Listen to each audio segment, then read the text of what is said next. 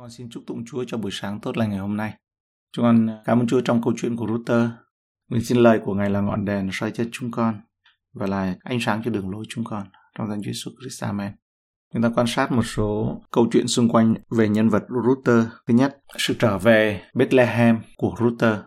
Ở trong Router chương 1 câu 22 nói rằng Naomi và Router, người Moab, dâu của Naomi từ ở xứ Moab trở về là như vậy. Hai người đến Bethlehem nhằm đầu mùa gặt lúa mạch. Lời tường thuật lịch sử của sách Ruther cho thấy Elimelech đã cùng với vợ Naomi và các con trai của ông đi từ Bethlehem về hướng Moab. Tức là đây không phải đi ngược dòng mà là đi xuôi dòng. Con cá lội xuôi dòng đấy. Chúng ta thấy đi xuôi dòng thì từ sống thì cũng thành chết. Kết quả là đi 4, về 1, mất 3. Sau khi Elimelech và hai con trai qua đời, Naomi lên đường trở về Bethlehem. Nạn đói đã qua, Chúa đã đến với dân Ngài để ban lương thực cho họ. Trong ờ, Router chương 1 câu 6 và câu 7. Bây giờ Naomi có nghe nói rằng Đức Giêsu va đã đói xem dân sự Ngài và ban lương thực cho. Bèn đứng dậy cùng hai dâu mình đặng từ xứ Moab trở về. Vậy người lìa bỏ chỗ mình đã ở cùng hai dâu mình lên đường đặng trở về xứ Juda. Con dâu của bà là Router ấy đã muốn đi theo Naomi. Nhưng Naomi bảo Router hãy quay về đi. Nhưng mà những cái lời của Naomi nói không làm cho Ruther thối lui. Vì vậy, Naomi trở về Bethlehem. Tuy nhiên, ấy, Ruther thì chưa bao giờ đến Bethlehem. Quê hương của Ruther trước đây là Moab. Naomi và Ruther người Moab, dâu của Naomi từ ở xứ Moab trở về là như vậy. Hai người đến Bethlehem nhằm đầu mùa gặt lúa mạch. Đây là câu 22. Còn ở trong câu 7, vậy người lìa bỏ chỗ mình đã ở cùng hai dâu mình lên đường đặng trở về xứ Juda. Đó là nói rõ về sự trở về không những của Naomi mà của cả Ruther nữa. Vì sao vậy? Để hiểu được câu này cũng như những chỗ khác ở trong Kinh Thánh ấy, chúng ta phải nghĩ đến yếu tố quan trọng ẩn đằng sau đó. Trước hết, sách Ruther có ý nghĩa tiên tri. Naomi là hình bóng của dân Israel đã từ bỏ Đức Chúa Trời của họ. Còn ở trong router ấy thì chúng ta thấy đó là dòng dõi của đức tin. Mà Phaolô có nói ở trong Roma chương 4 câu 13 và ấy chẳng phải bởi luật pháp mà có lời hứa cho Abraham hoặc dòng dõi người lấy thế gian làm gia nghiệp bèn là bởi sự công bình bởi đức tin. Ở đây là nói dòng dõi của Abraham. Roma chương 4 câu 16. Vậy nên bởi đức tin mà người ta trở nên kẻ ăn gia tài, hầu cho sự ấy được bởi ân điển và cho lời hứa được chắc chắn cho cả dòng dõi Abraham. Chẳng những cho dòng dõi dưới quyền luật pháp, tức là Naomi đấy, là những người Do Thái đấy, mà cũng cho dòng dõi của đức tin của Abraham, đây là Ruther, và là tổ phụ của hết thảy chúng ta, cả người Do Thái và người ngoại. Trong Roma chương 4 câu 18, Người cậy trông khi chẳng còn lẽ trông cậy, cứ tin và trở nên cha của nhiều dân tộc. Theo lời phán cho người rằng dòng dõi ngươi sẽ như thể ấy là dòng dõi Abraham, sẽ như sao trên trời như cát nơi bờ biển. Roma chương 9 câu 8 nói rằng nghĩa là chẳng phải con cái thuộc về xác thịt là con cái Đức Chúa Trời, nhưng con cái thuộc về lời hứa thì được kể là dòng dõi Abraham vậy. Chúng ta nhớ Ruther là một người ngoại trong trường hợp này. Những người mà Đức Chúa Trời sẽ kết nối lại trên cơ sở ân điển vô điều kiện ở trong Chúa Giêsu Christ ấy. và một ngày nào đó họ sẽ đến đất hứa. Ở đây là một ngày nào đó đây là nói về nước một nghìn năm đấy. Ở trong Esai chương 54 câu 1 đến câu 10 Hỡi kẻ son sẻ không sanh đẻ kia, hãy ca hát, hỡi ngươi là kẻ chưa biết sự đau đớn sanh nở, hãy hát sướng reo mừng, vì con cái của vợ bị bỏ sẽ đông hơn con cái của đàn bà có chồng. Đức Giê-hô-va phán vậy, hãy mở rộng nơi trại ngươi, dương màn chỗ ngươi ở, chớ để chật hẹp. Hãy răng dây cho dài, đóng cọc cho chắc, vì ngươi sẽ lan rộng ra bên hữu và bên tả. Dòng dõi ngươi sẽ được các nước làm cơ nghiệp và sẽ làm cho các thành hoang vu đông dân cư. Đừng sợ chi, vì ngươi sẽ chẳng bị hổ thẹn, chớ mắc cỡ vì ngươi chẳng còn xấu hổ nữa. Ngươi sẽ quên điều sỉ nhục lúc còn thơ ấu và đừng nhớ lại sự nhơ nhuốc trong khi mình đương quá buộc. Vì chồng ngươi tức là đấng đã tạo thành ngươi, danh ngài là Đức Giê-hô-va vạn quân. Đấng chuộc ngươi tức là đấng thánh của Israel sẽ được xưng là Đức Chúa Trời của cả đất.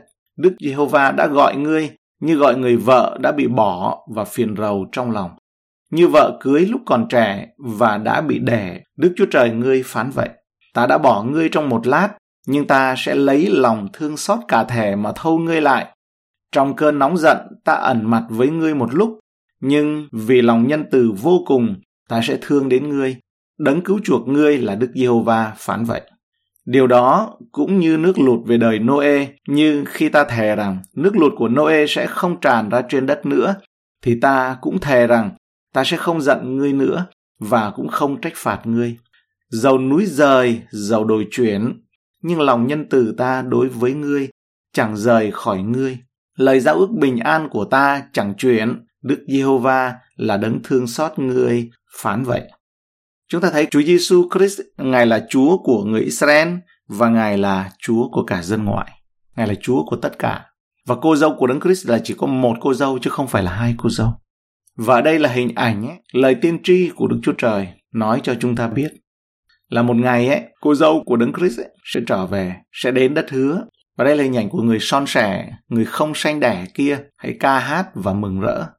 Và đây bởi vì dân ngoại, bởi vì dòng dõi của Abraham sẽ là như sao trên trời, như cát bờ biển. Cho nên trong câu 2 ấy, mới nói rằng là mở rộng nơi trại và răng dây cho dài và đóng cọc cho chắc, lan ra bên hữu và bên tả. Chúng ta thấy qua đây cái ý nghĩa tiên tri, ấy, cái hình ảnh của Router là một hình bóng tiên tri. Chúng ta trở lại đây sự trở về Bethlehem của Router.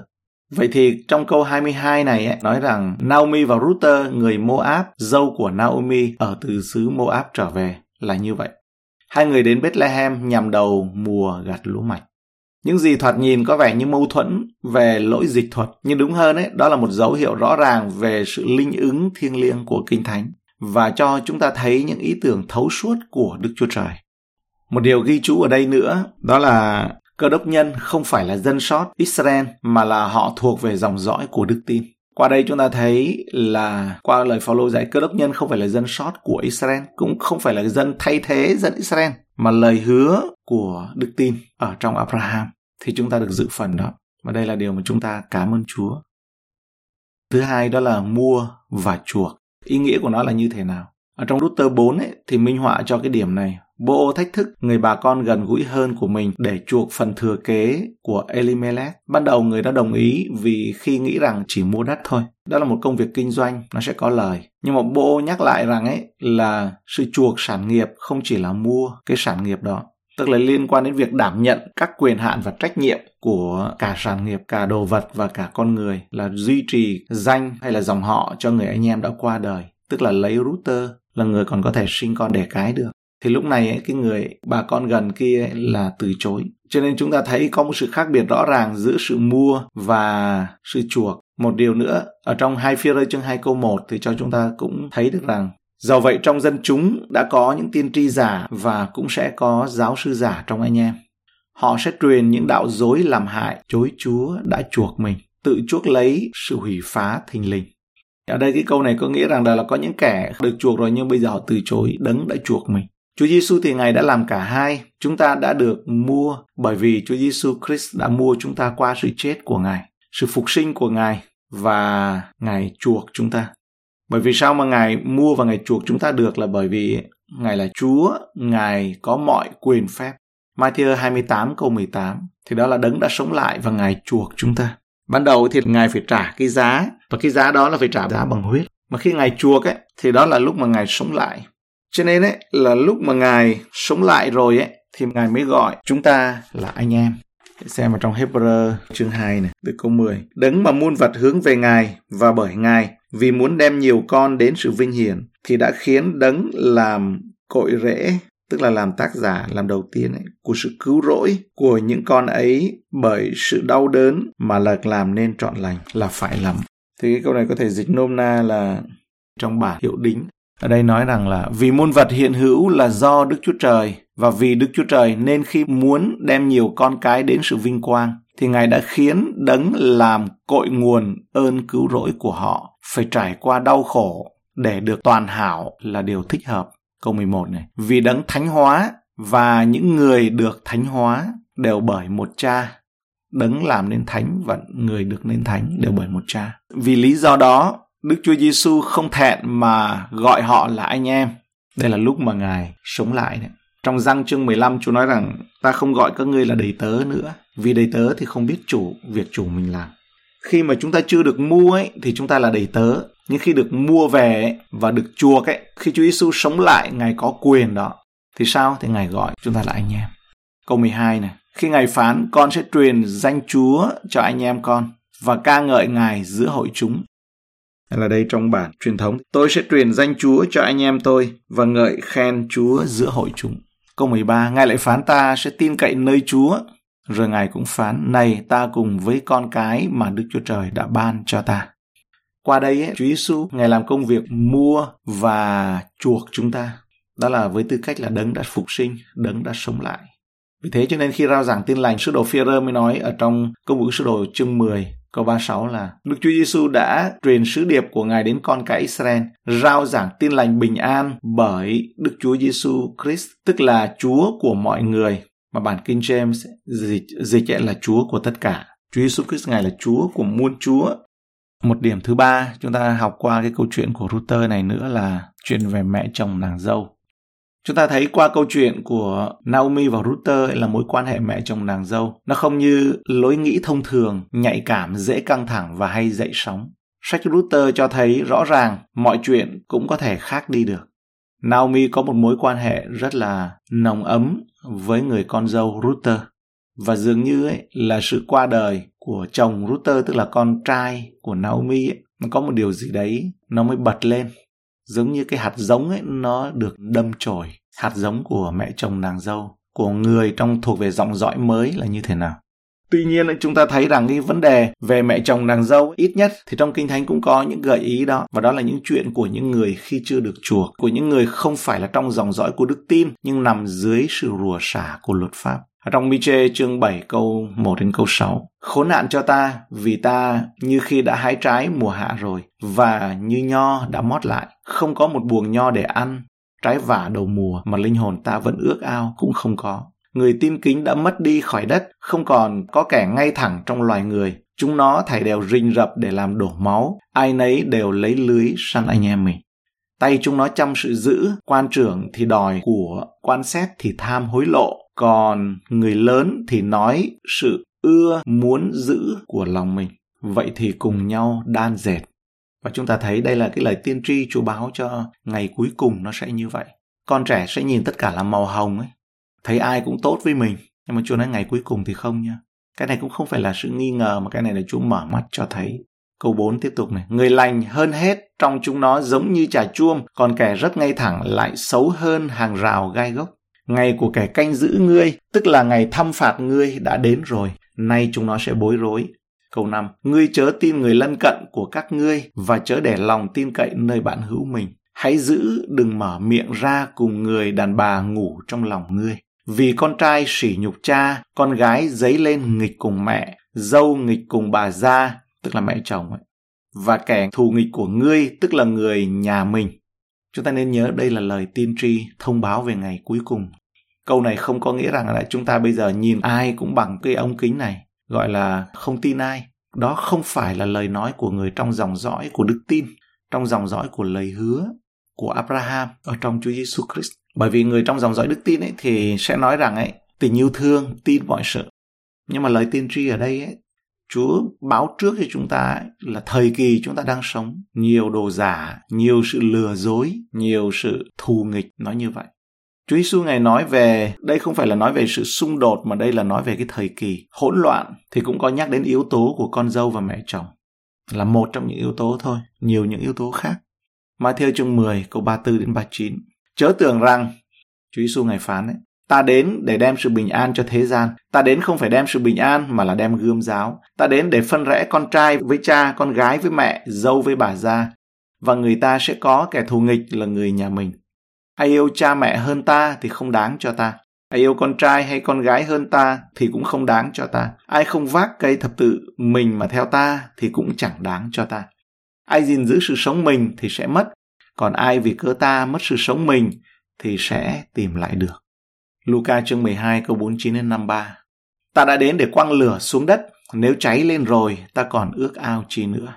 Phải có lửa của Chúa thì mới muối bằng lửa được. Câu 50. Thì mọi người mới muối bằng lửa được.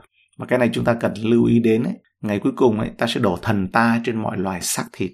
Chúng ta cần nhìn một cách cân đối, có tay phải và có tay trái, kẻo mà chúng ta nhìn nó quá siêu thuộc linh ấy. trở lại câu 50 này có một phép bắp tem mà ta phải chịu đau đớn ta đau đớn biết bao cho đến chừng nào phép ấy được hoàn thành. Các ngươi tưởng ta đến đem sự bình an cho thế gian sao? Ta nói cùng các ngươi, không, nhưng thả đem sự phân rẽ. Từ nay về sau ấy, nếu năm người ở chung một nhà thì sẽ phân ly nhau. Ba người nghịch cùng hai, hai người nghịch cùng ba, cha nghịch cùng con trai, con trai nghịch cùng cha, mẹ nghịch cùng con gái, con gái nghịch cùng mẹ, bà gia nghịch cùng dâu, dâu nghịch cùng bà ra Thậm chí là về thực tế bên ngoài, ấy, nó có sự nghịch thù như thế này. Những câu kinh thánh này cho chúng ta thấy đó là ngày thăm phạt của Chúa, ngày báo thù của Đức Giê-hô-va. Nhưng những người con cái của Abraham thuộc về dòng dõi của đức tin ấy thì không phải chịu sự thịnh nộ này. Không phải chịu nữa, bởi vì Chúa Giêsu ngài nói ở trong Giăng chương 3 câu 36 rằng ấy, ai tin con thì được sự sống đời đời, nhưng ai không chịu tin con ấy thì chẳng thấy sự sống đâu. Nhưng cơn thịnh nộ của Đức Chúa Trời vẫn ở trên người đó. Chúng ta thấy rõ ràng chưa? Một Thessalonica chương 5 câu 9. Vì Đức Chúa Trời chẳng định sẵn cho chúng ta bị cơn thành nộ nhưng cho được sự giải cứu bởi Đức Chúa Giêsu Christ chúng ta. Ngày báo thù, Đức Giê-hô-va cũng là sự ứng nghiệm về sự rủa xả của luật pháp cho những ai mà không chịu theo đức tin mà cậy sự công bình của luật pháp để được làm cho trọn. Không cậy đức tin để được xưng công bình, nhưng cậy việc làm của luật pháp để được xưng công bình. Còn ở trong đấng Christ, ấy, dòng dõi của đức tin, thì công việc được làm trọn ở trong Chúa Giêsu Christ. Galati chương 3 từ câu 8 đến câu 14. Kinh Thánh cũng biết trước rằng Đức Chúa Trời sẽ xưng dân ngoại là công bình bởi đức tin. Chúng ta thấy một ánh sao lấp ló đó là router đấy. Không phải router là ánh sao nhé, mà là cái ánh sáng lấp ló ở trong cựu ước ấy, khi chúng ta đọc thấy router chưa? Đó là dân ngoại được xưng công bình bởi đức tin. Nên đã rao truyền trước cho Abraham tin lành này, các dân sẽ nhờ ngươi mà được phước. Ấy vậy, ai tin thì nấy được phước với Abraham là người có lòng tin. Vì mọi kẻ cậy các việc luật pháp thì bị rùa xả bởi có chép rằng Đáng rủa thay là kẻ không bền đỗ trong mọi sự đã chép ở sách luật, đang làm theo những sự ấy. Và lại chẳng hề có ai cậy luật pháp mà được xưng công bình trước mặt Đức Chúa Trời. Điều đó là rõ ràng lắm. Vì người công bình sẽ sống bởi đức tin. Và luật pháp vốn không phải đồng một thứ với đức tin. Nhưng luật pháp có chép rằng người nào vâng giữ các điều răn thì sẽ nhờ đó mà sống.